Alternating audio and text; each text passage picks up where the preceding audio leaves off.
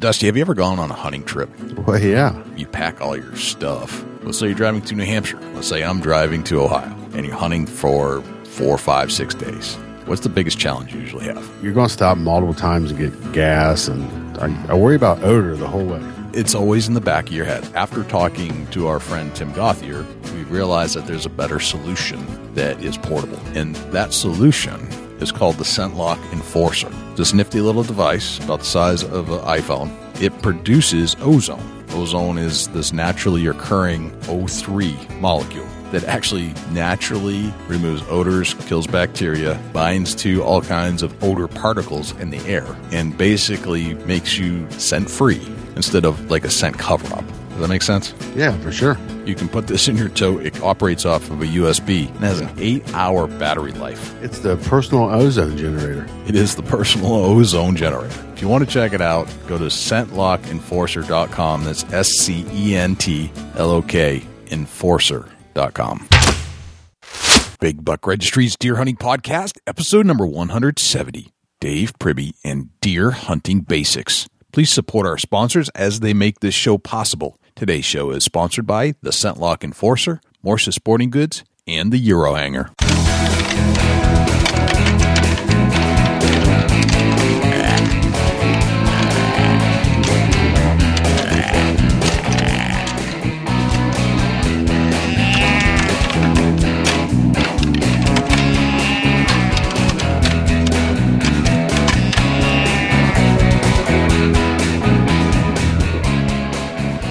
Big Buck Registry is a virtual museum of hunting stories. We preserve a piece of Americana by interviewing and recording hunters about their hunts and experiences from across the country.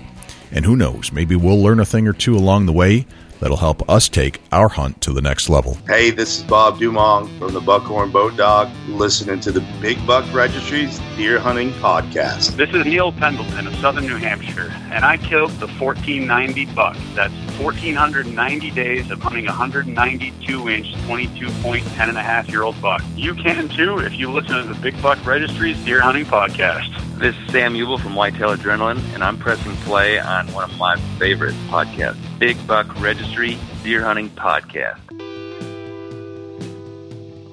Hey, welcome to another episode of the Big Buck Registries Deer Hunting Podcast. My name is Jay, and I am psyched that you're joining us once again to talk deer hunting for the next hour. There's nothing that really gives me as much pleasure as that, and you know, we we made this show just to talk about deer hunting, and gosh darn it, you know, it's working out pretty good. I'm joined by my good friend and co-host from Ohio, Dusty Phillips. What's going on, Dusty? It's a great day to be alive, Jay.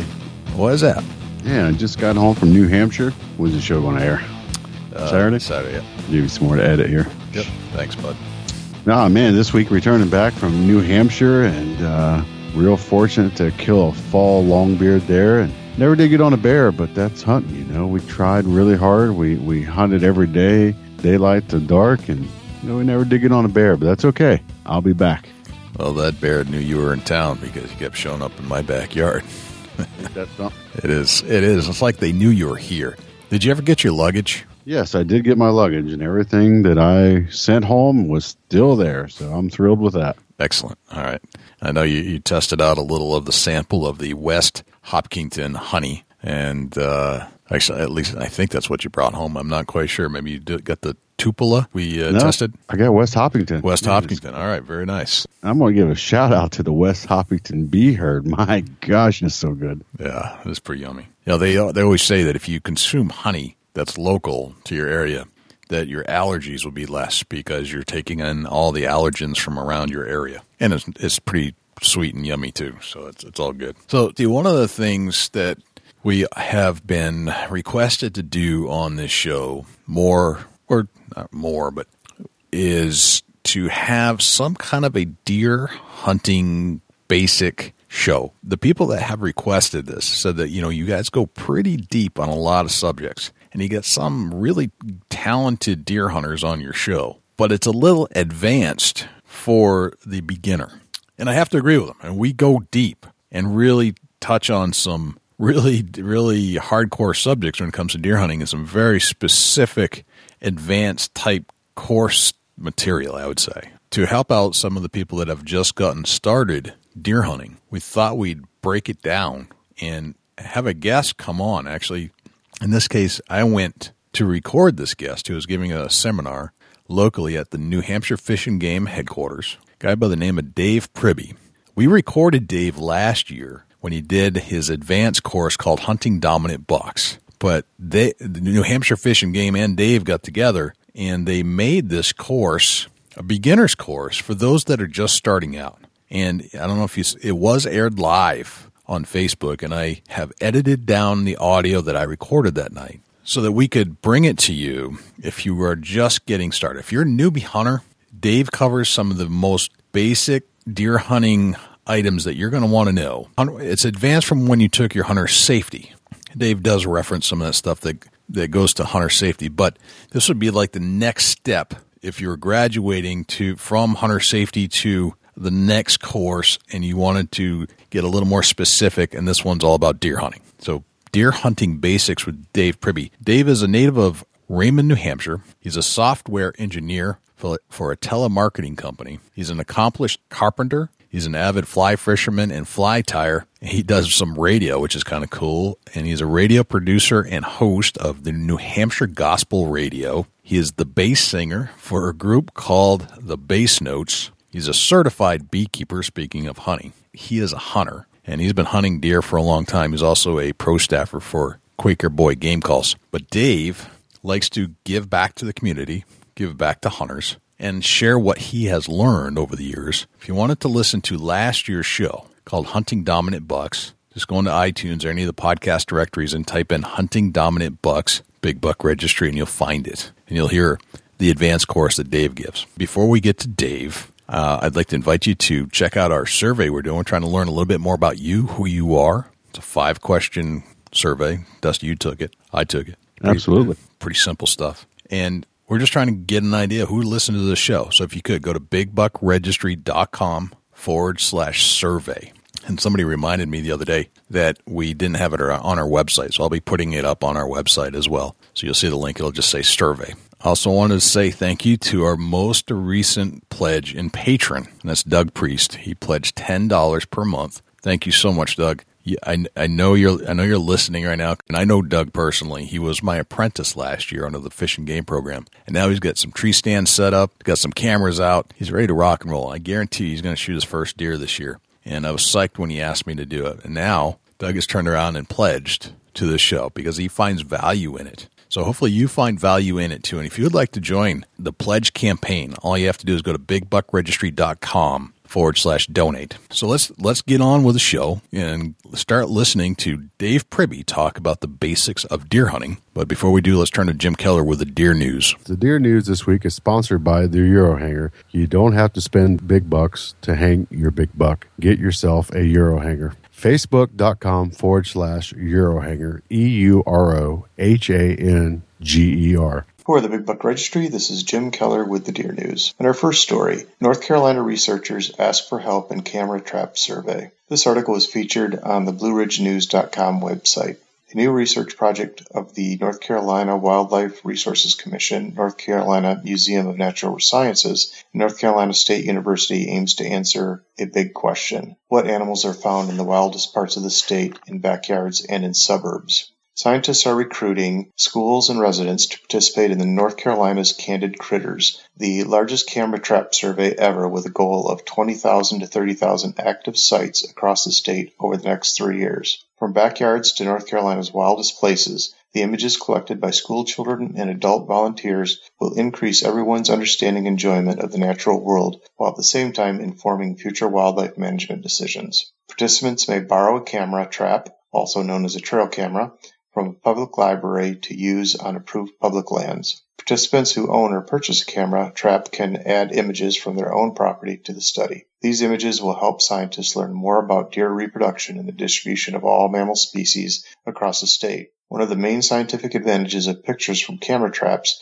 is that they are verifiable, which means that they are evidence that an animal was located in a specific time and place. The photos will allow scientists to map where animals live and when and where they are most active across the state. They can use the data to study how wildlife interacts with the environment with humans and with other species. To sign up or learn more information on the project, visit www.ncandidcritters.org.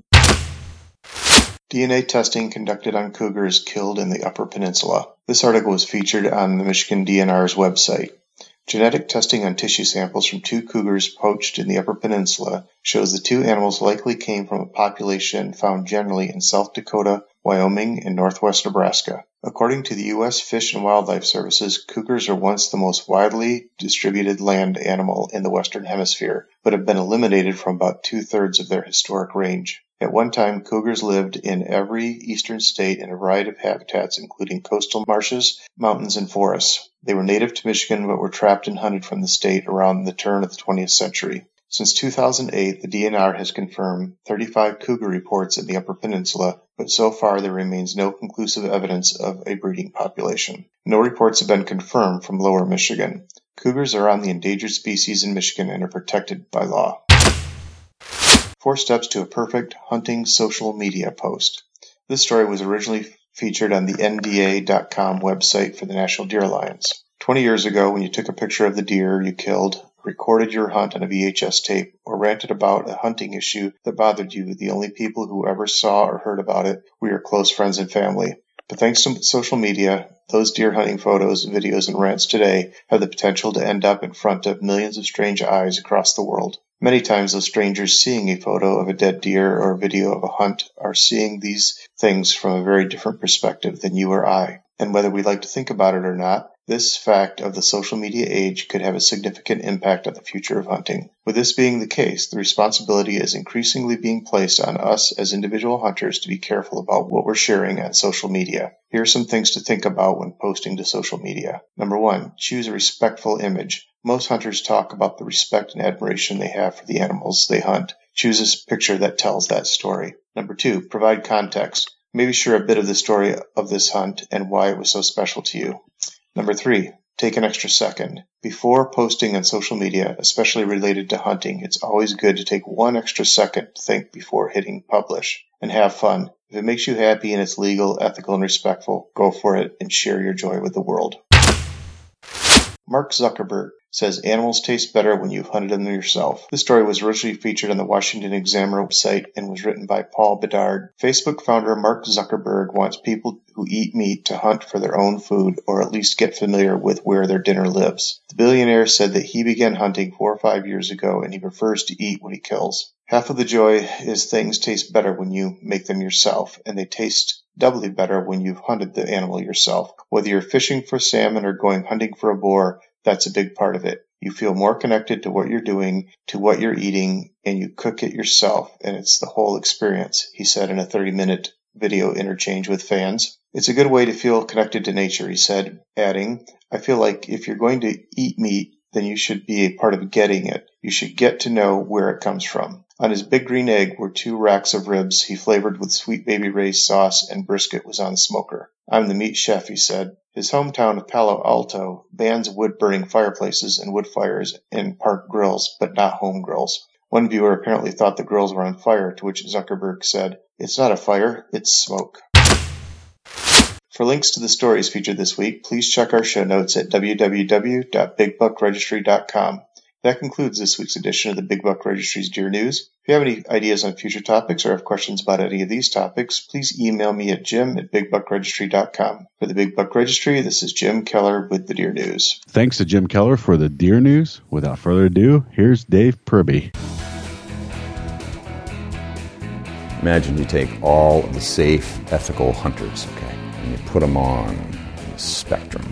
Way over here, on this end of the continuum, you have the same individual who has hunted every season, goes to the same place every year, sits under the same tree every year, never fired around, loves it. He loves it. Great. That's his hunting experience. He's going to continue to do it. Way over on this end of the continuum is the individual who every single day lives, breathes, eats, sleeps, drinks hunting. Well, for tonight, let's say whitetail deer hunting. Okay. So it's a big, broad spectrum of individuals, right? Well, most of us fall somewhere in between. And those of us who knew uh, are going to find their place on that continuum, including myself. We're not all the way to the extreme and on either end. We're somewhere in the middle. And so you will find yourself somewhere on that continuum as you begin your experience hunting and get more seasons under your belt and more experience. Something else that's also worth pointing out is that uh, each of us present a profile when we pursue game in the woods, when we hunt. And it's very important that we influence the non hunting public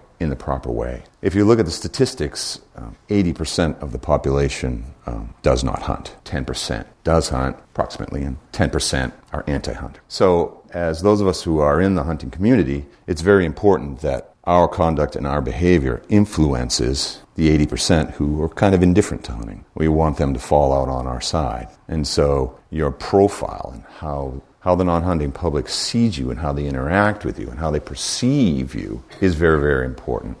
As there's a there's a media-based perception which is unfounded, and so everything we can do for those of us who actually are in the field hunting and fishing, as we conduct ourselves, the more we can present ourselves in a good way to the non hunting public, the more we're going to influence that 80%. So when votes come up, political decisions are made, the, the, those voters will fall out on, on our behalf. So think about you know, things that you see that might influence the public in a negative way. You know, there's, there's many examples, you know, and I see them almost daily uh, on automobiles and such. So that, that's about all I'll really say about that. But I think you get what I'm talking about there. So this is an introductory talk and these talks came about um, through, uh, through some conversations that I had with Mark Beauchesne about having some outreach to the public and having some way to give back to the public here at, here at, at, at headquarters. And uh, so, through a few inspirations and such, and some conversations, we, uh, five years ago or so, we put together the first talk called Hunting Dominant Bucks. And I, I, gave that talk for three years, and Mark said, Dave, we need an intro talk. And so that's how this talk um, came about. Here's our overview.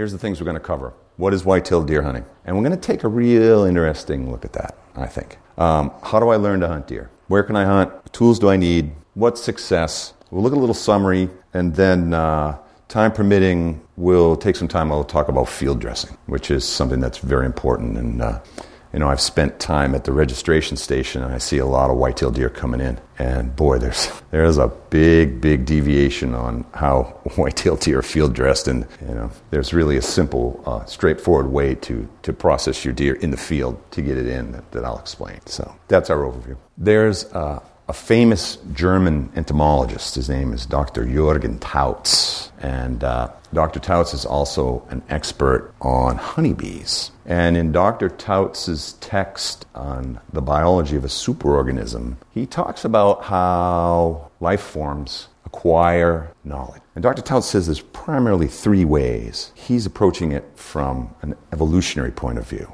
I believe there's at least four ways that organisms acquire knowledge. It's in your DNA. You got it from mom and dad. They passed it down to you. Now think about that. Think about the natural musician, the natural athlete. Yeah, they, they had instruction, right? They had experience, but they had it in their DNA. Some people are just natural predators. Communication with others of the same species, that's another way that organisms acquire knowledge, right? And that's what we're doing tonight. We're doing something distinctly human tonight at the level that we can communicate. And then there's experience, which is trial and error. And so, really, for humans, experience and communication, communication essentially, are the primary ways that we're acquiring knowledge. But all life forms acquire knowledge in those ways. I also believe there's divine impartation of knowledge. We'll save that for another day. So, when you think about what the hunt is, what is it? What really is a hunt? Well, there's a very elementary answer to that, too, right? If I asked someone who was in grade school, What's a deer hunt? He would say, Well, Dave, you take a gun, you go in the woods, and you shoot a deer.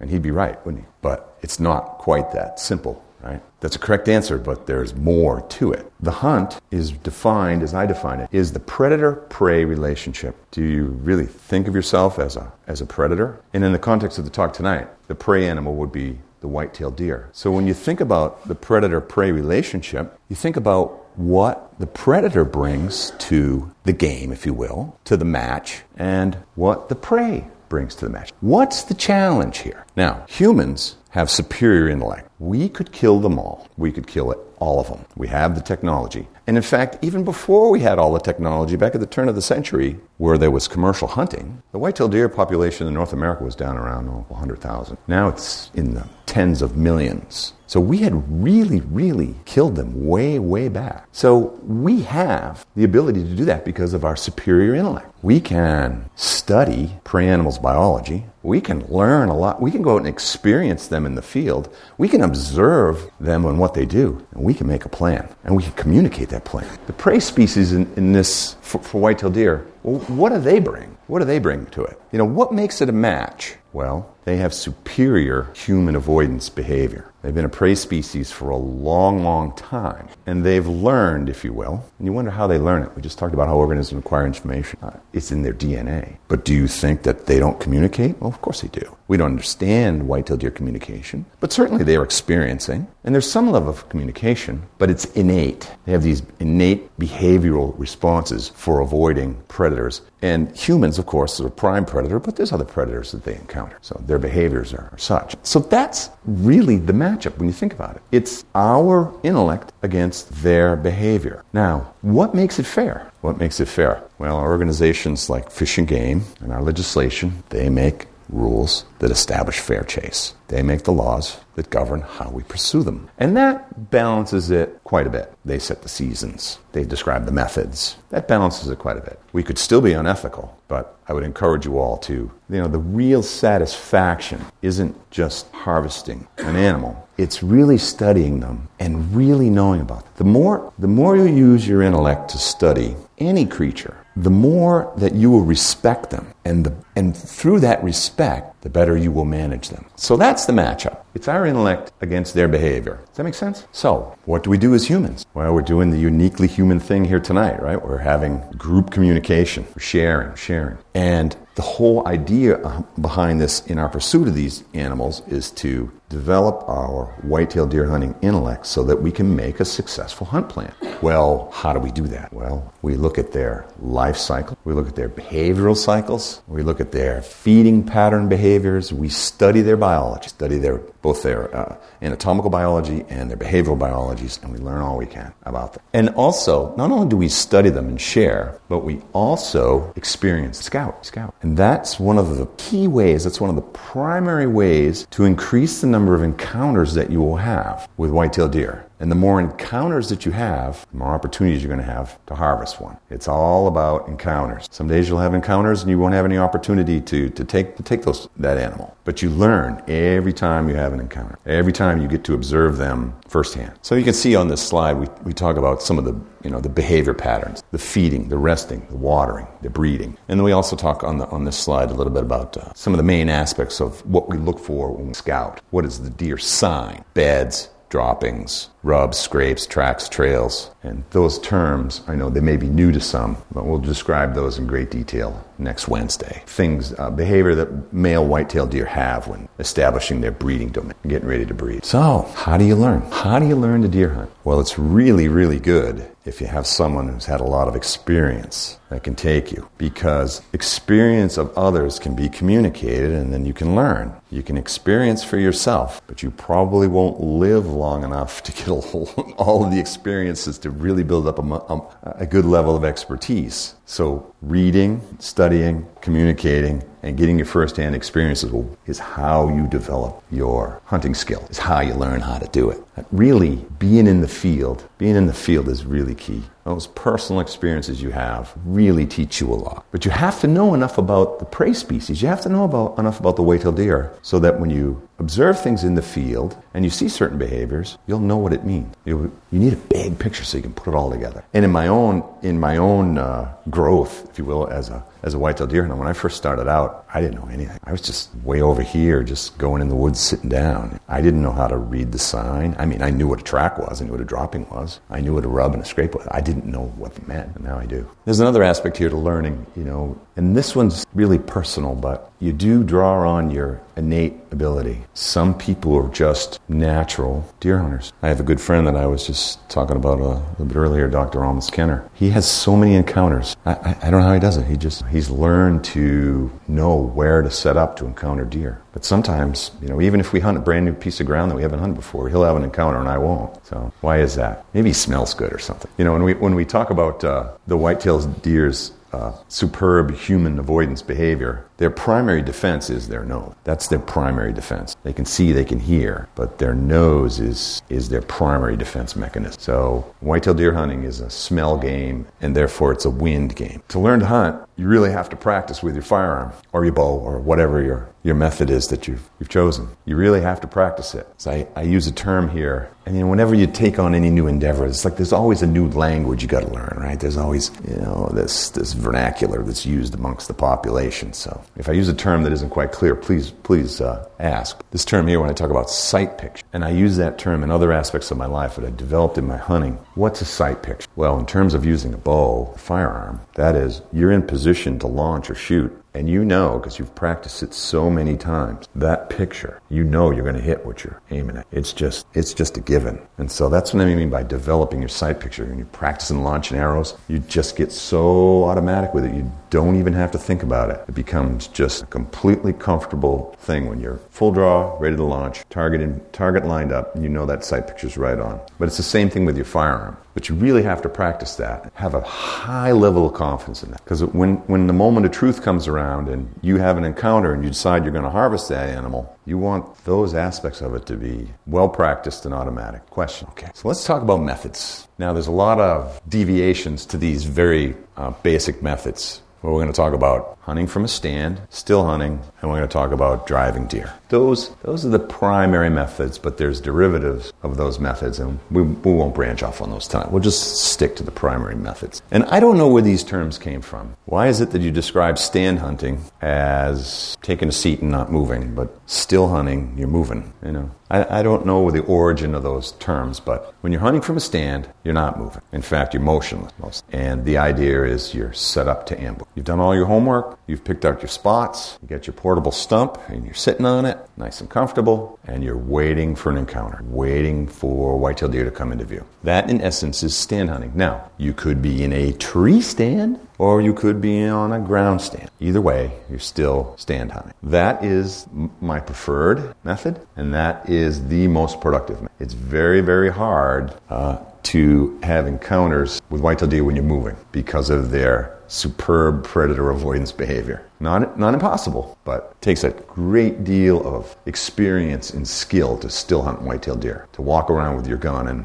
and get into a position where you can actually harvest one. It happens, but I, I call those hunting accidents. You had an accidental encounter and you, you took the deer. And uh, drives. Drives are a team driven hunt. So, what do we put on this slide for stand hunt? Okay. How do you productively hunt from a stand? There's a lot of different scouting you can do, and there's a lot of different sign you can gather in the field that will indicate to you what whitetail deer are doing. But if you're really time limited, if you find fresh dropping, the deer are very close. Fresh droppings typically haven't turned real black. They might have a little more green color to them. Not, not necessarily, but they, they haven't dried out much at all. And if once you've seen a lot of droppings, you'll be able to distinguish fresh from, from stale. If you find fresh droppings, there's deer close by and you can pick out a spot to take your stand. That would be called a setup. You can get your setup laid out where you're going to sit, climb, and watch. When you choose your setup, the place you're going to sit, you got to be mindful of the wind because remember we said their primary defense is their nose. So prevailing wind and cover. And of course, you want to you want to be careful. You want to be as silent as you can going in and coming out. You want to try not to spook them. And you have to have a great deal of patience. You have to have a great deal of patience. I've sat on the tree stand or on the ground stand or in the tree, and I've seen the sun hit the very top of the trees, and I've watched it come all the way down the tree, light up the forest floor for the whole day, and then watch it go just the other direction from the same spot all day. It takes a lot of patience to stand hunt, and you have to get your mind to a place where you're completely relaxed and you're completely focused with your senses. You just shut everything else out and you get your ears on full and you get your eyes on full and you're complete alert, but you're really at rest and you're not reacting quickly to things that happen around you. Noises. You hear something, you always follow up on every noise, even the slightest noise. But you start with your eyes and move very slowly. Never assume that what you heard was, oh, it's just a squirrel or it's just some birds or and I'm sure in your experience when you when you have more seasons hunting, you you'll make that mistake. We all have said to ourselves, "Oh, that was that squirrel I saw a little, you know, an hour ago, and it's coming back." And you turn and look, and there's a deer standing there looking at, it. and now you're busted. He saw you before you saw him. That's the objective in the still hunting: to see them before they see you. And when they come into view, you know, you think about it. You have a deer come into view. Okay, is there one? Is there more? How many eyes are going to be on me? Can I see their eyes? Because if you can see their eyes, you don't want to move. And the more eyes there are, the more chances you are of being detected. So if you have time and you can wait, you wait till you can't see their eyes, and then you move, you shoulder your gun, you set up. When you're in your stand, and this is this is a lesson Dave's learned the hard way. When I'm on the ground, I'll be on my portable stump right there, and I'll be sitting on that boat cushion right there. I'll be able to turn every direction, but I'll also have places to rest my gun, so I'll have a good, solid gun rest. Whenever you can get that advantage, it's a tremendous advantage to have a solid gun rest. You, you will not miss if you get a good sight picture and you're resting your gun, you're going to hit them with that first round and you're going to hit them solid. And I'm sure most of you learned in, in, in, hunter education what the vitals are in a white-tailed deer, right? Heart, lungs, liver, and you know that that area of, of the animal where you where you want to be aimed. So I will I will always set up where I have uh, a good field of view. I'm screened by some shadow if I'm on the ground by some some shaded cover, and I'll have an opportunity to rest my. Why do I do that? Because I've missed. Because I've missed. I don't practice shooting freehand. When I go to the when I go to the range and practice, I'm on I'm on a rest. Because normally I'm just checking my sight picture and I'm checking my sights. And I, I, really don't have time to do much more shooting than that. So, so well, what do I do in the field? I try to replicate that as much as I can. Make sure I have good solid gun. I love to sit in blowdowns, you know, especially multi-treed blowdowns. Sit right in the middle of them, and then I've got all that screening cover, and I've got all those rests all around me.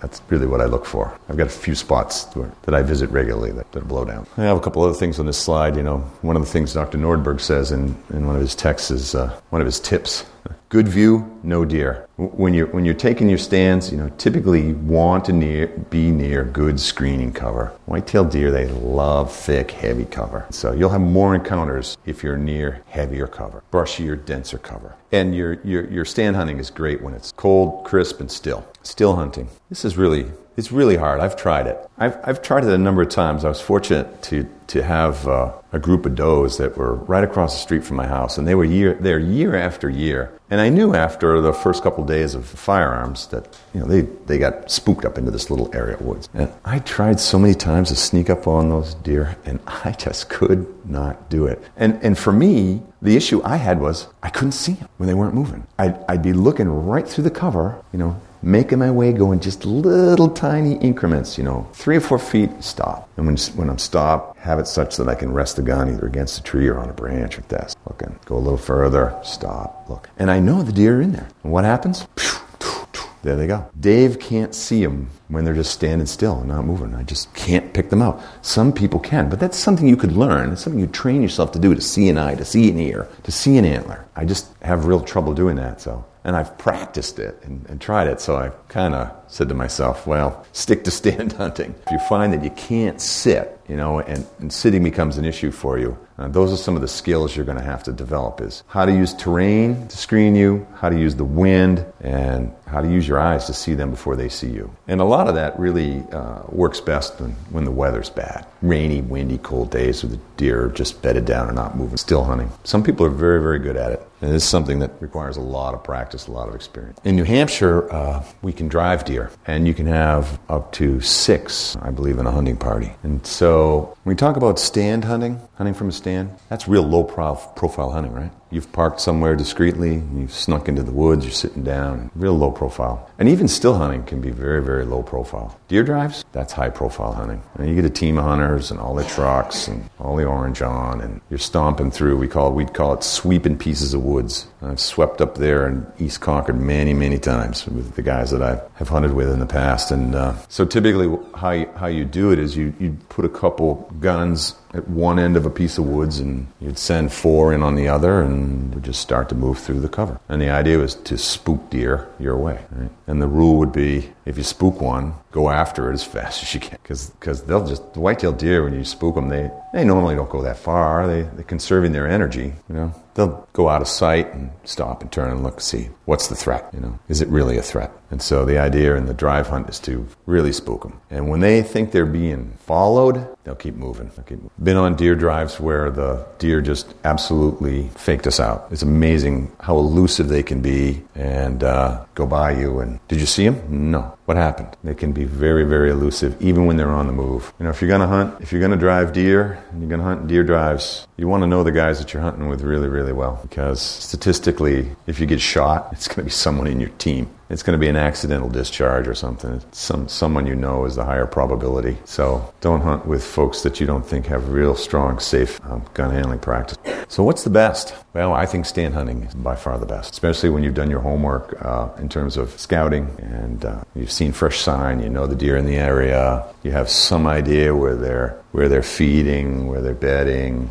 and you're set up somewhere in between them, and uh, you wait them out. You will eventually see them. You will eventually see them. I'll tell you a short story. Um, Mid Coast, Maine, where mom and dad lived, uh, I get to hunt their farm for many, many years, and that's really where I cut my teeth on whitetail deer hunting. And there was so many whitetail deer out there, and I'd have so many encounters, but I had no idea what I was doing. All I'd see was a lot of deer running, running away with their tails waving by, you know. And uh, over the years, uh, through my study and such, I learned how to approach them. And uh, one of the key things that I learned was there was certain pieces of woods I'd never go in when the wind was wrong. I just wouldn't do it because I, I know they were going to make me out. They know I was coming before I even got close. They, they could smell me. And so, and I also learned that you didn't have to go deep to be successful. How did I learn these things? Well, I had a map and I map, started doing map based hunt planning and I mapped out where all my counters were. I mapped out all the sign, I mapped out where all my counters were. And when I looked at that, it was very clear. You know, it was very clear that if I just stayed up on the edges, my chances are going to be real good. I didn't have to walk in that far. It was easy drag out for me, and I was probably going to have more encounters. Uh, one of the last, uh, the last buck that I shot up there, had three days to hunt. I had no time to scout. So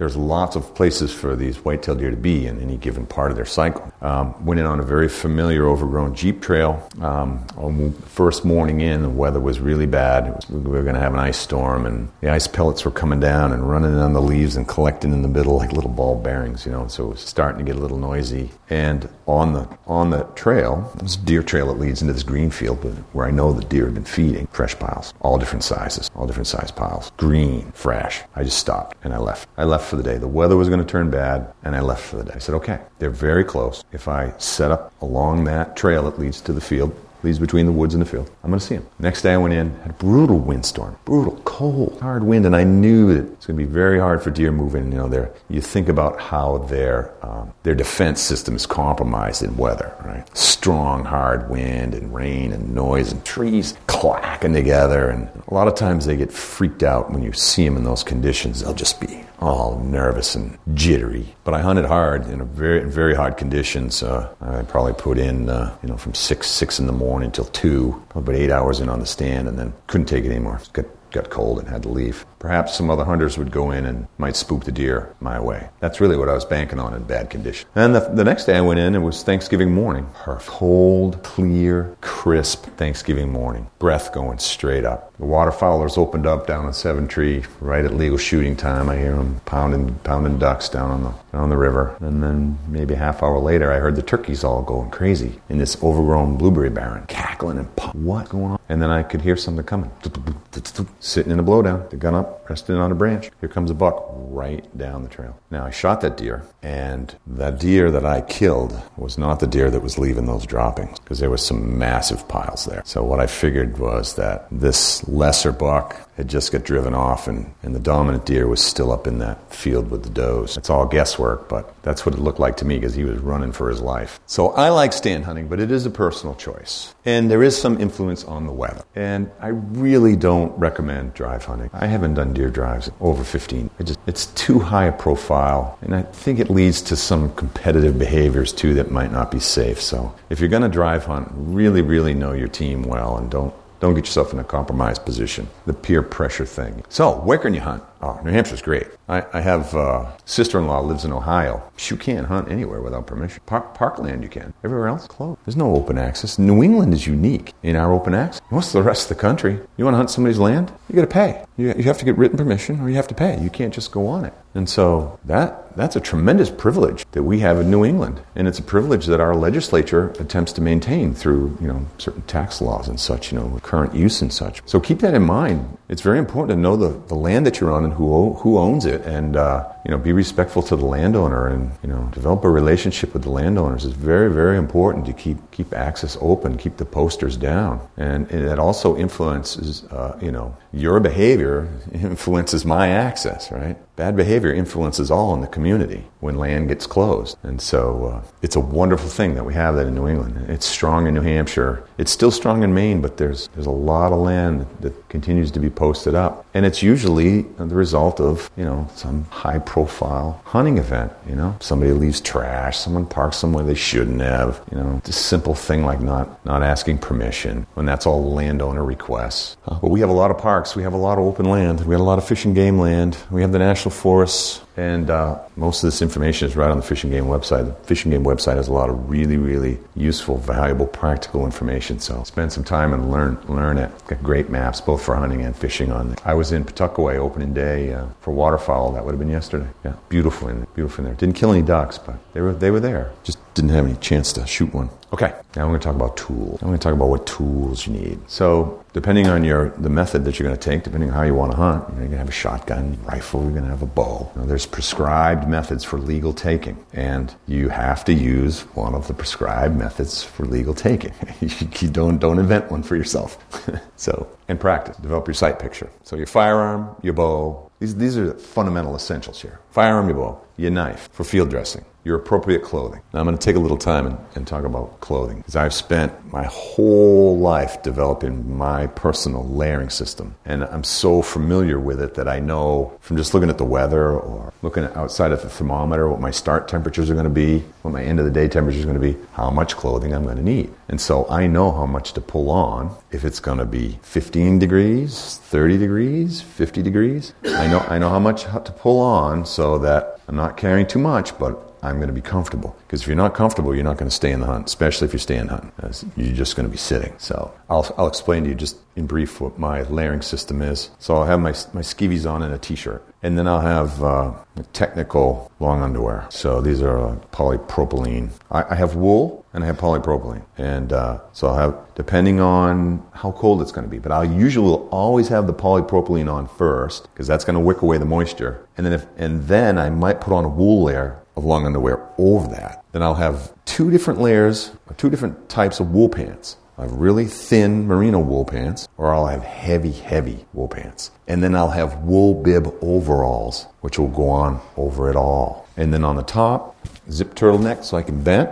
And I may, you know, I'll have my, my, my, my Techwick layer and I may have an extra wool layer, but then I'll have a wool shirt jack and then I'll have my hunting parker. Now, all the clothing, what's nice about the hunting parker is it's, it's a heavy, it's a liner from a waterfowl jacket, one of those four in one systems. It's short, it's really, really warm and really quiet. It's really quiet. All the clothing is really, when you turn it, it's not, you know, everything's quiet. Layering system on my head, I'll have a number of different hats, hats, and I'll have a ball cap. And I actually have those things with me, so I can show you. Why? If I'm dragging a deer, I'm stripping down to next to nothing, and I still want to have my orange on, but I don't want to sweat to death. And then I'll have a wool watch cap, which I'll have the hat on, and I'll pull the watch cap on over it, so I can layer in different ways. And normally, when when when I'm walking in in the morning, I won't have my heavy top jacket on. I'll strap it to my pack, and I'll have all my hats and stuff in there too. Walking in the dark, headlamp on. Now, that's just Dave, how Dave does it. And you will learn your own layering system the hard way. Because you'll, you'll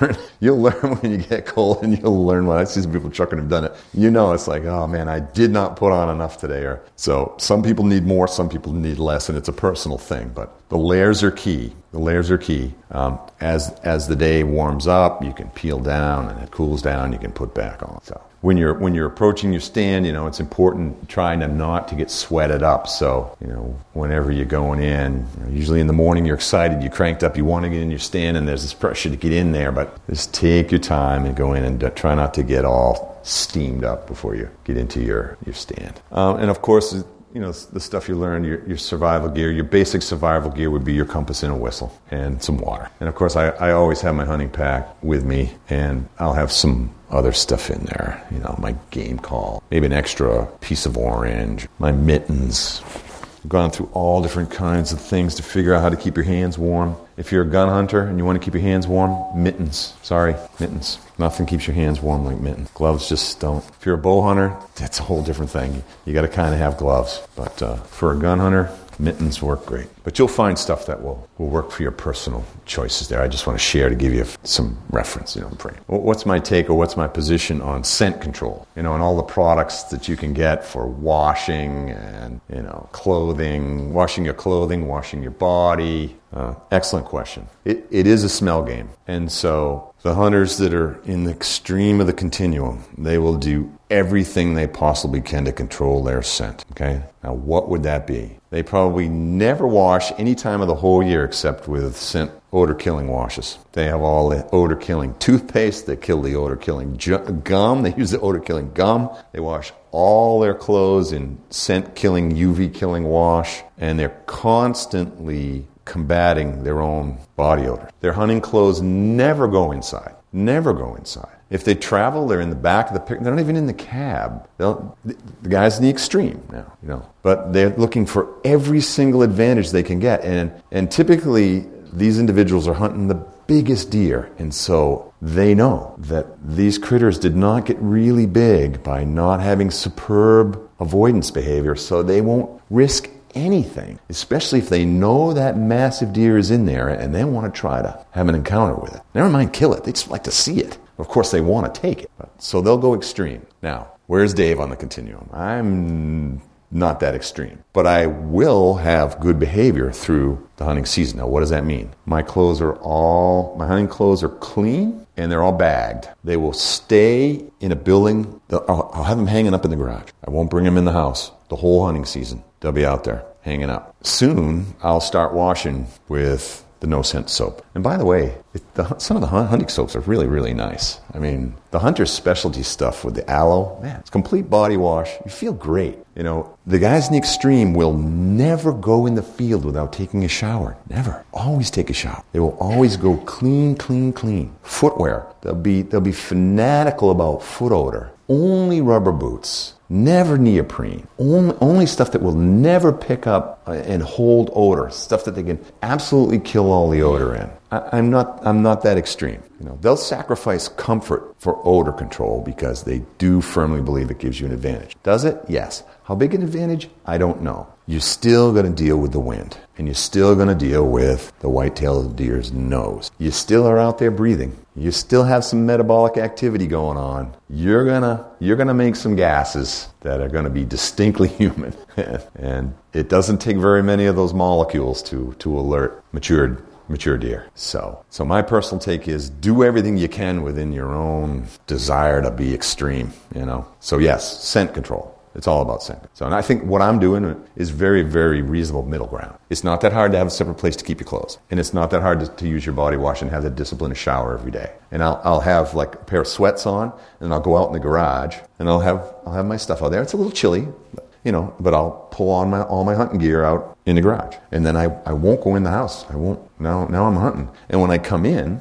back in, take it off. Now, and, and some, some guys will also use coveralls. They'll have one system, you know, scent control coverall, and they'll pull it on. All. You know, my good friend Dr. Kender keeps all of his hunting gear year round in, in his barn. There's no automobiles. Is it going to be the same as being in the household, in the dwelling? Probably not. No cooking odors. I said there's a lot, there's lots of different styles of whitetail deer hunting, and there's lots of different texts. You can find lot, you can read lots of good stuff. But Nordberg's science, biology based methodology. Some days you have what I call fickle wind. You know, if you have three days to hunt, you're going to hunt, right? And you can think about your prevailing wind and how it really wants to blow. The chances of deer approaching you from downwind are very slight. So when you pick your setups up, you can you can choose places to sit where, depending on how the wind's blowing, you can you don't have to move. You know, especially if the deer could approach you from a number of different ways. So, but I, I've been out on days where the wind just can't make its mind up, and that's enough to drive drive me crazy. Blowing in this ear, it's blowing in this ear, it's on the back of my neck, it's a face. It's oh boy, make up your mind. You know, but some days that's just what the wind does. What's a success? What what is a successful hunt? Well, you know, with all your time in the field, with all your endeavors, it's really about the day. You know, when you're a sportsman, is it really that important to harvest a deer? Is that really what it's all about? It's really it's really about the day. It's really about the experience of the day. That's something I learned really, really later in life was how do you plan, how do you enjoy the whole day no matter what happens? So really, any day you get in the field, you don't get that many days in the field. Think about it overall. So it's really about the day. And the day gets real good when you have some encounters. When a plan comes together, right? It is really up to you. I prefer the mornings. My good friend Almas prefers the evenings. He loves the evening hunt. I don't want to kill him at last light. I just, I, you know, I've helped him in the dark many times. He'll call me and say, Dave, need some help. You know, that's the thing. There's, there's two hunts that go on, right? There's your first hunt, and you set up and you have an encounter and you pull the trigger. Well, if you didn't make a good launch of your arrow, or you didn't have a good rest, and you know didn't have a good clean hit with your with your bullet, now the, the deer runs off. Now you have a second hunt, right? And you want to have short second hunts. You don't want long second hunts. They're just miserable. It's just no fun wounding an animal, and you know you really have to learn to pass up shots that aren't good. You know you have to say to yourself, "Well, I had an encounter, and I got I got here." I got you. I'm going to let you go today because I just don't have that. I just can't see enough of the vitals, or there's too much cover to shoot through, or that happens a lot the more encounters that you have. So you have to be willing to just pass. Otherwise, you're just going to have long second hunts, and you just it's just just miserable. You feel terrible when you wound them and can't find them, or you find them too late, and the dogs get to them and they're spoiled. I learned to field dress watching videos by Larry Metz, LEM Products. Remember that? LEM Products. Larry's a meat cutter in Ohio, and he made a couple DVDs uh, processing white-tailed deer from the field to the table. Outstanding, outstanding. Wore the wore the videos out. Just just wore them out. Um, and I was just shopping for some DVDs because I'm going to be asked what my Christmas list is going to be, and I want to say I hope Santa brings me some DVDs because I, even though I remember a lot of it, I'm sure there's some little details that I that I, am not practicing in the whole processing because I process all my own whitetails, and I would encourage you to learn to do it. It's great to cut your own meat and cut it just the way you want it. So satisfying. It's a chore, but it's really really satisfying. So when you have uh, you had an encounter, you were all set up your plan came together, you made a quick, clean kill, you launched, you fired, the critter went down, the white-tailed deer is dead. You know, when you approach when you approach an animal that you've stabbed or shot, you approach it from the hind end and you looking at the animal's eyes. Typically, if their eyes are open and it's on its side, it's probably dead. And just tap it. When you do launch, or you do shoot, just uh, before we get into the details of white-tailed deer hunting, launch, had a hit, okay, pow, had a hit, okay. What am I going to do? Nothing. Deer ran that way. I have a general idea which way, it went. I remember from my sight picture, I know where I hit it. I'm very confident I had a good clean hit. What am I going to do? Check my watch. 15 minutes. Now I'm staying right here. You might, you might see more critters. I'll get out my water bottle. I'll get out my coffee. I'll send a few text messages. I'll just wait. If I'm in the tree, I'll climb down and strip off gear to get ready for a second hunt, right? Now I'm not going to be sitting, so I don't want all this heavy gear on that I had on from sitting. So that's why having a really good pack where you can strap stuff to is really, really important. So I can pull off all my heavy, strip down to my light, tie all my gear to my pack, and then go recover my animal. So approach your deer. It's dead. Congratulations. Tag it. So get your tag out. Remember to bring a pen with you. Fill out your tag. What I do is I fold the tag up and I stuff it in the deer's ear, and then I take a cable tie and I zip the ear shut. I've never lost a tag tagging them. Tagging them any other way, I've had to go back in the woods a few times to find the tag. So stick it in the ear with a cable tie, zip, and wrap that ear up, fold the ear up, and zip that cable tie. Tag will be in there, solid. Okay, now we're to field dress. Your knife, field dressing, doesn't be any, need to be any longer than that pen right there. That's it. Little folding or hard knife or fixed knife. That, that's all the knife you really need. And this is how you hold it. You hold it with your finger on the point and the butt of the knife in the palm of your hand. That's how you'll do the majority of your cutting. And where you're, if you've, if you've killed a buck, the first thing to do is to grab all of his genitalia and remove it cut it off. If you've cleaned the doe, that's not necessary. You don't have to worry about the, any of the mammaries. You'll just cut through those. You start at the anus and you take just the point of the knife, just the tip, doop, doop, doop, around, and you'll go all the way around. So you'll make an incision through the skin all the way around, and then your fingers in. And, and what's nice is I, I, ha- I carry a kill bag with me. Want to see my kill bag? A couple nice things about having the portable stump is you can sit anywhere you want. And you have a boat cushion so you can kneel on it. So nice. My brother gives me the Crown Royal bags. They're not mine. That's supposed to be funny. This is this is my kill bag. What's in it? Some neoprene gloves or some nitro nitro gloves. And I think my son used the. Oh, look at that blue cable tie. Thirty gallon garbage bag. Heart and liver. Gonna go in that bag. Extra string and then and then a blood rag.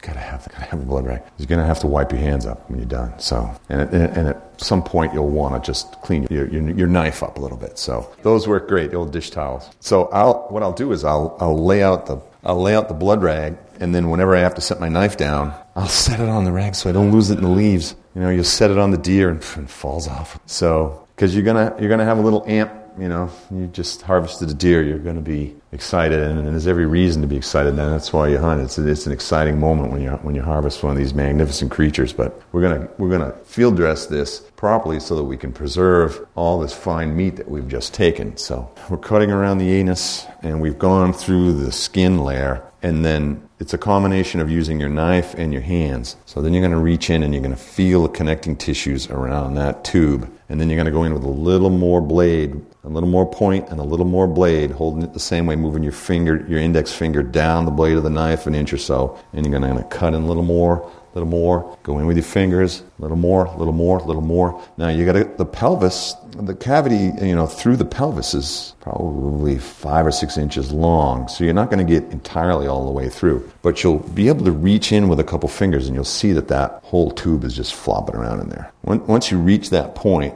you've pretty much disconnected all of that part of the digestive system on the back end. So once that's done, now you roll the deer on its back. You usually have to put one leg on your leg then you're going to go back and you're going to put your index finger all the way up, just very, very close to the point of your razor sharp knife. And by the way, I, I have a little folding buck knife. That's all I use it for is hunting. I don't use it for anything else, and I keep it sharp, sharp, sharp. That's all I use it for. And uh, my buddies' sons who've grown up, I've given them all. It's a great Christmas gift with a little note that says, use this only for your hunting. Don't use it for anything else. Just keep it in your bag and keep it razor sharp. So Deer's on its back. First thing we're going to do is we're going to find out where we're going to make our first incision. Now, most the mistake most hunters make is they make the incision way too close to the pelvis. So they start cutting the skin very, very close to the, the, the, pelvic bone. And when they start to cut, that skin just all pulls back. Then it exposes the meat there, and that's really nice cuts of meat. So those hams get all brown and dried out, and you wind up having to cut that off when you're processing. So start your incision, well, eight inches or ten inches up from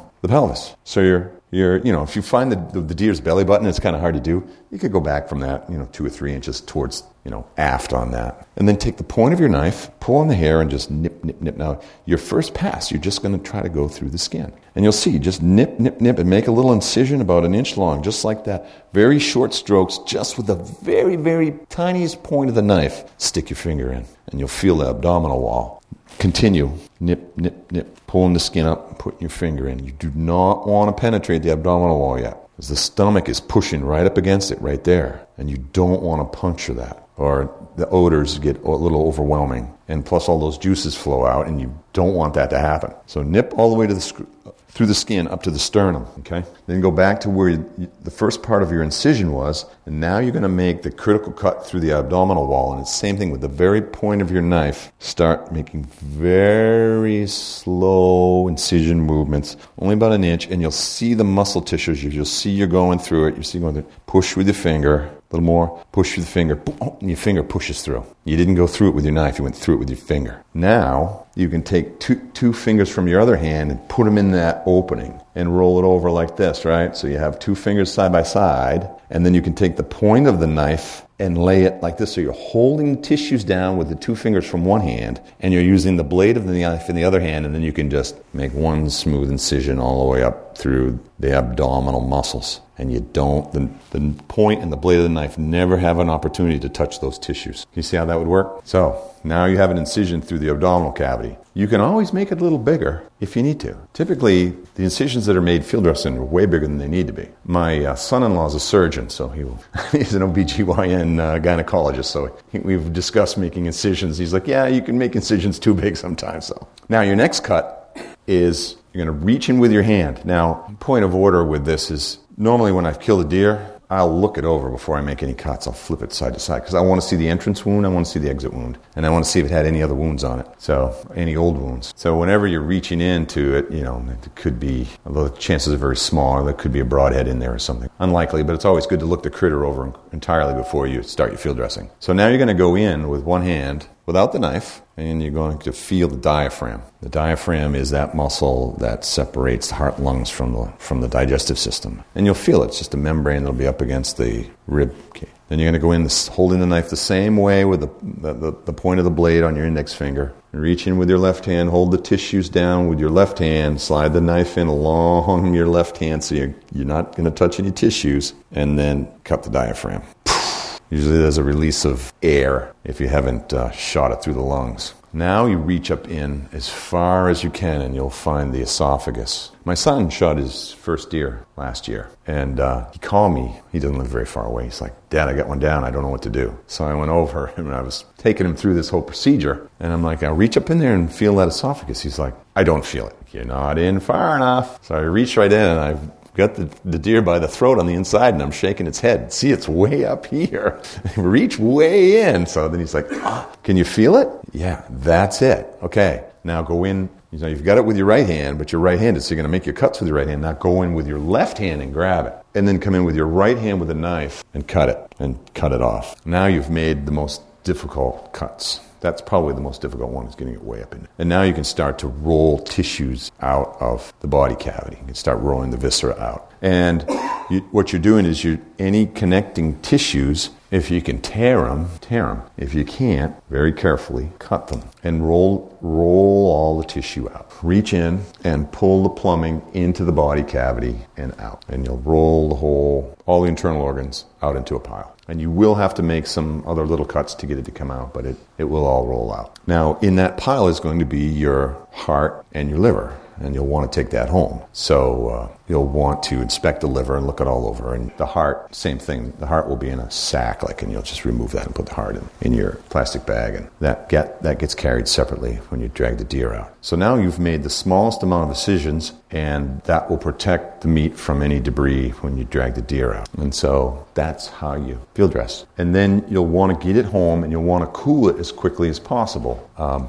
when you hang your deer up, and you, and you don't have to hang it for many days. In fact, the, when you're processing your white-tailed deer, the, the thing that tastes bad on a white-tailed deer is the fat and the bone. So you want to get all that out. And when you cook it, you want to put in good fat, good tasting fat. So you want to be just absolutely maniacal when you're trimming. And when you hire someone to do it, normally they won't be. Not as much as you will be. You know, you will you will trim it really, really tightly it's a lot it's a lot of effort but i mean when you when you actually go to prepare it for the table you'll find it's vastly superior to if you've trimmed out all that fat and you've done all complete fat and bone out process. So your quick clean kill your your accurate field dressing without exposing a lot of the tissues to the to being dragged for, for dragging your deer in and then hanging it by the hind legs so that the blood runs towards the head. The lesser cuts of meats are up in the neck and the shoulder, and your best your best cuts of meat are in the hind, are in your hams and your loins and your tenderloin. Those are the nicest cuts of meat. So you want to hang it from the hind legs, and you can get yourself a gambrel. You can hang them right in the connecting tissue on there. And so I'll hang them in the garage, and I'll just put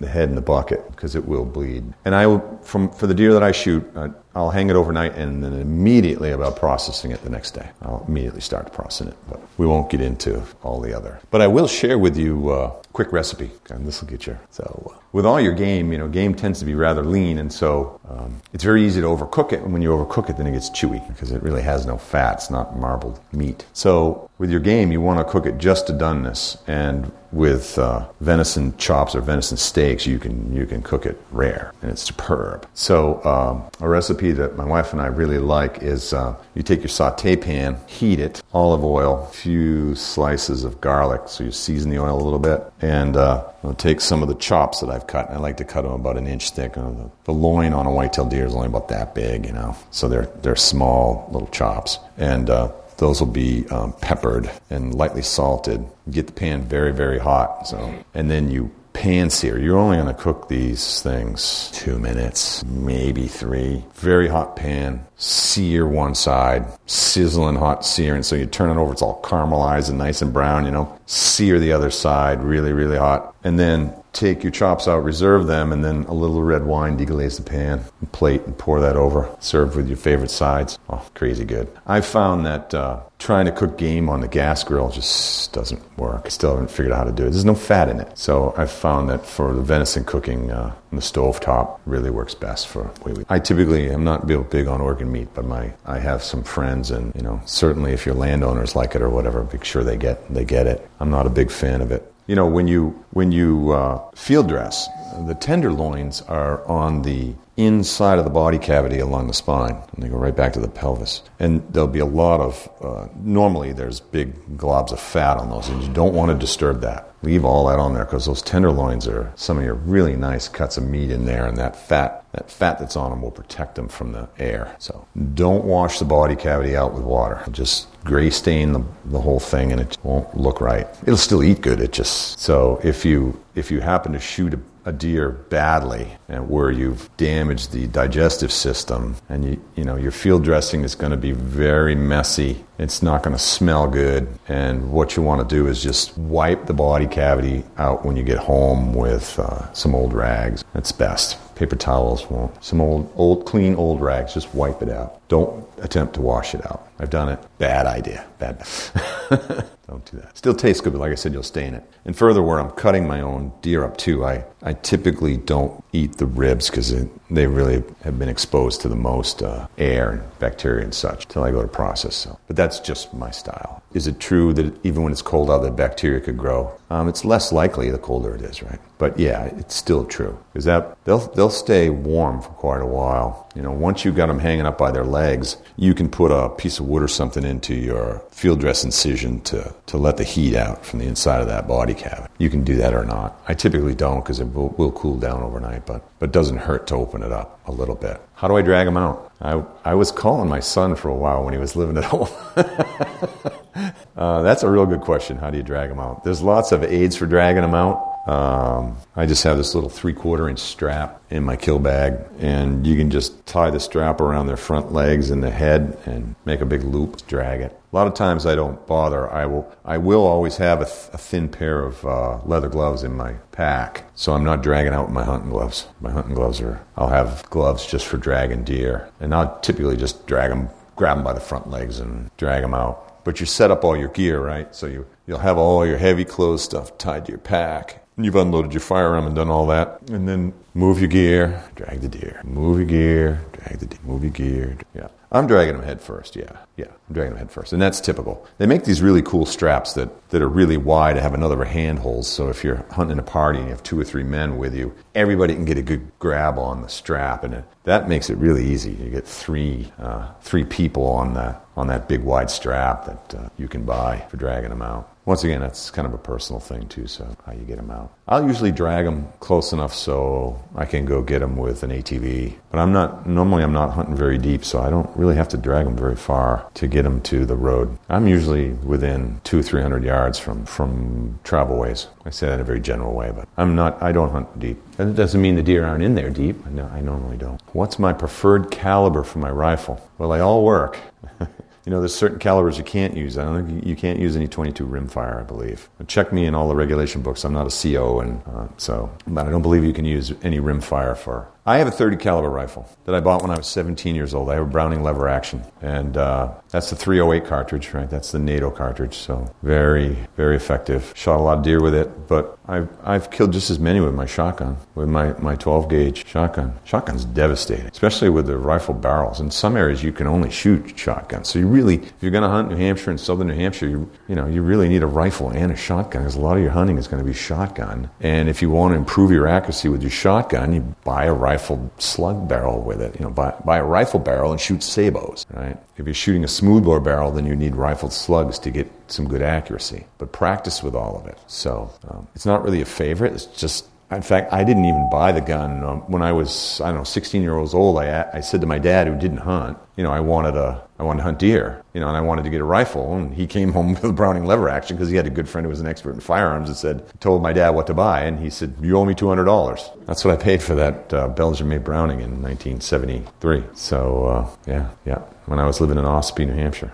So that's a personal choice too. There, you know, that's one thing about firearms. They, they all work and they all they all do the same thing. So it doesn't matter what you call it or what it looks like. They they all work. When I go out, do I use different kinds of calls? I will have them with me. I will have game calls with me every single time, and I will have I will have a grunt tube very close where I can reach it, but I rarely use them. Why do I have it close? In case I want to try to stop a deer. But I'll I've learned I could just use my voice because I got a low voice. So, so, but but I have them with me. Now that's kind of a style thing too. I mean, there's there's times when deer will be very very vulnerable to to rattling. This is a rattle bag. There's times when does will be very sensitive to doe bleats and they'll come in for a look. And and there's times uh, during the, the breeding period where, where bucks will uh, will respond to grunting, you know, and combinations of rattling and grunting. But my style is to not let them have any sense of me at all. I try to go as low profile on the deer as possible. I don't want them to see me, smell me. I don't want them to hear anything that's not familiar. I don't. So normally I don't do any calling. Have I? Yes, but I prefer not to, you know, especially if I know they're in there. You know, if I've, found evidence that there are deer in this area, this good fresh sign, I'll wait them out. I'll wait them out. Get the wind in my favor and wait them out. But I, I'll have I'll have the stuff with me.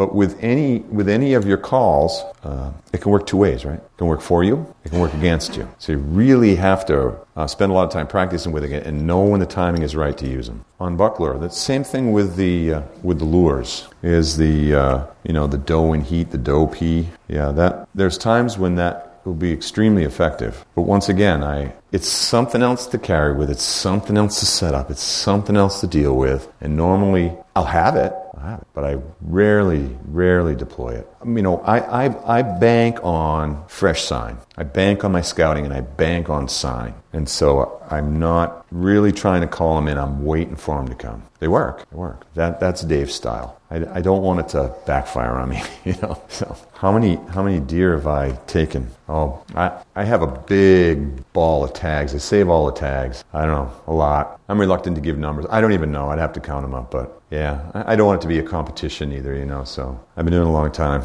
I have a lot. I have a lot of tags. It's one thing I've done. I, I don't know if, if any other people in the room save the tags, but I have them all hanging up in my utility room on a on a cord, and there's a big pile of them up in there. Every time I get another one, I just hook it on and leave them up in there. I suggest you do that. I, have seen some really neat displays. In fact, I, I have most of my old hunting license too. I have my hunting license from 1973. It was the first hunting license I bought, and I think I paid like sixteen dollars. So, but I've seen them put into like uh, displays and such, you know, the, the tags and the and the hunting licenses, and so maybe someday I'll do a little artwork artwork with it from my man cave. How many years experience till I started having success? I had success early on, you know. Started hunting really, really intensely in '85, and uh, but I didn't really understand what I was doing. I, I, I, didn't really get a full picture of what the hunt was all about till I studied Dr. Nordberg's materials. And then, you know, the combination of having studied some remarkable literature and written in a really, really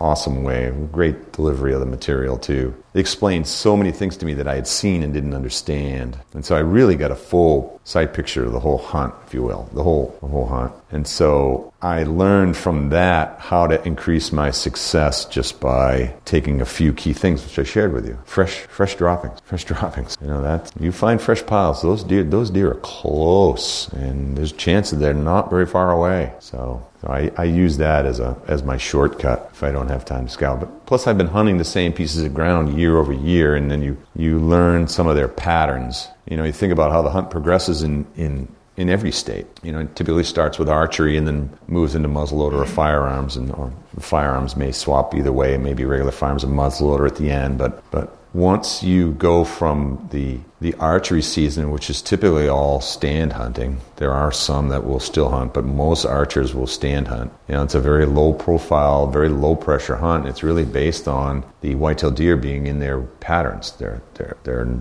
their normal daily feeding, sleeping, watering patterns, and so um, you can use that information as an advantage during the archery season. And then, but once you get into regular firearms, now you have a lot of people that are just uh, you know higher profile that are just out taking their gun for a walk, and then that really displaces a whole bunch of deer, and it just and now you know they they abandon their range, and the hunt becomes into a complete crapshoot. So your success, your planned success are best early on in your bow and your muzzleloader. Because once muzzleloader's gone on for a number of days, and once you hit regular firearms, the profile of the hunt goes way up. There's so many people, there's so many people walking around that the deer are all just spooked, and they're all driven into strange little pieces of their range where they feel safe. And unless they get pushed out of there, you know, your chances of encounter just become really accidental at that point. And it also happens to coincide with the primary breeding activity, which kind of makes it all just just a, a crapshoot. It's just putting time, put your time in. So I, I learned from experience in my local area where the deer normally were when the pressure was off, where they would be, and that increased my success. But then I also learned where they would be once once the, the profile of the hunt went way up and into regular firearms. I, I, I can tell you exactly where they're going to be five days into the firearm hunt near my house. You can't pull the trigger down there because because of the roadways and the houses, but you can go down there and spook them all out, you know. I go down there see six, eight, ten deer, and you know I don't even bother with them. You know, it's just it's just not you know not safe to hunt them, or and I don't even want to chase them out of there. They'll be there for me next year. Been a great audience. Thank you very very much for your time.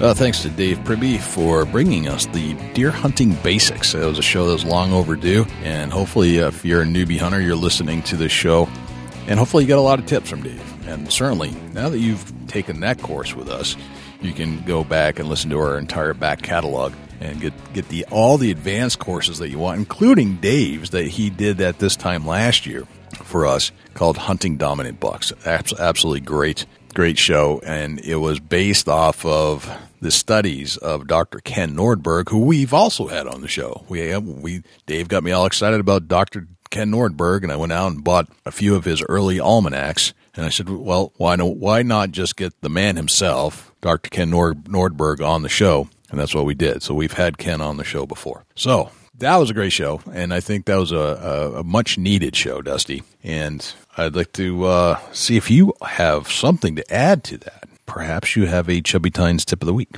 I do have a Chubby Tines tip of the week. The Chubby Tines tip of the week is sponsored by Morse's Sporting Goods. Firearms, used firearms, bows, used bows, located at 85 Contoocook Falls Road in Hillsborough, New Hampshire. Give Jim a call at 603 464 3444, morsessportinggoods.com. Your dollars go further in New Hampshire. There's no sales tax. Morse's Sporting Goods.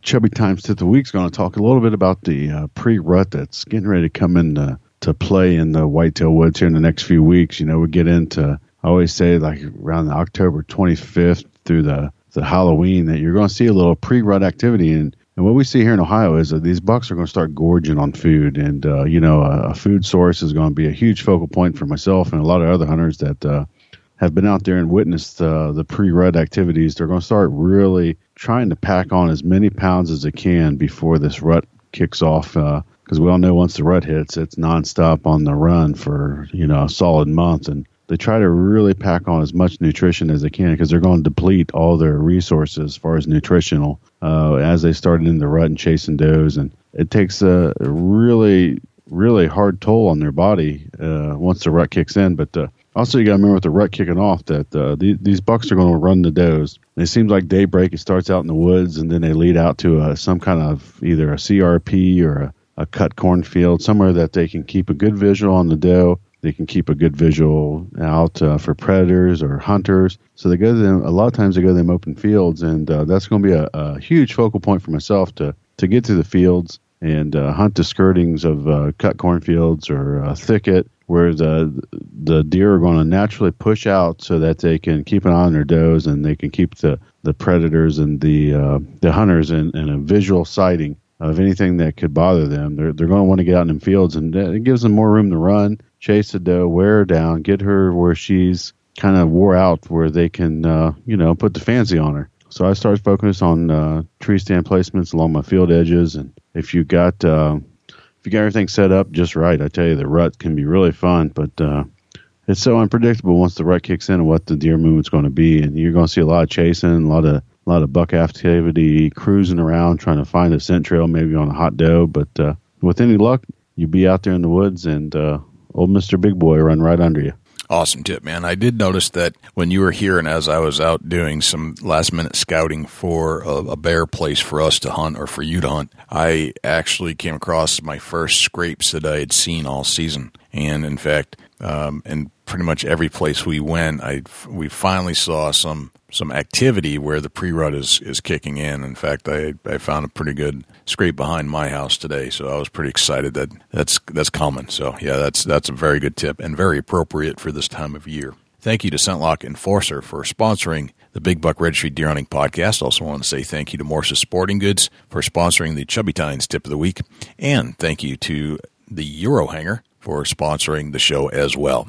Dusty, where can we find you when you're not hanging out here on the mic with me? Shoot me an email, dusty at bigbuckregistry.com. I'll try to get back to every email I receive from everybody, and uh, I'll try my best to answer it. If I can't answer it, I usually have the resources or connection to be able to answer your questions. It's uh, sometimes they're difficult and it takes me a day or two, but I try my dangest to get back with you with a direct answer or something that's true and something that uh, you can work off of. You can also look me up on Facebook, facebook.com forward slash Chubby Tines Outdoors, or shoot me a uh, follow on Instagram at Chasing Antler. Jay, where can the people reach out to you when you're not on the mic? A couple of places where you can reach me. You can email me. That's probably the best place to start is jay at bigbuckregistry.com. You can always give us a call at 724-613-2825 and leave a message. If you'd like to just check us out in general, uh, we are all over social media.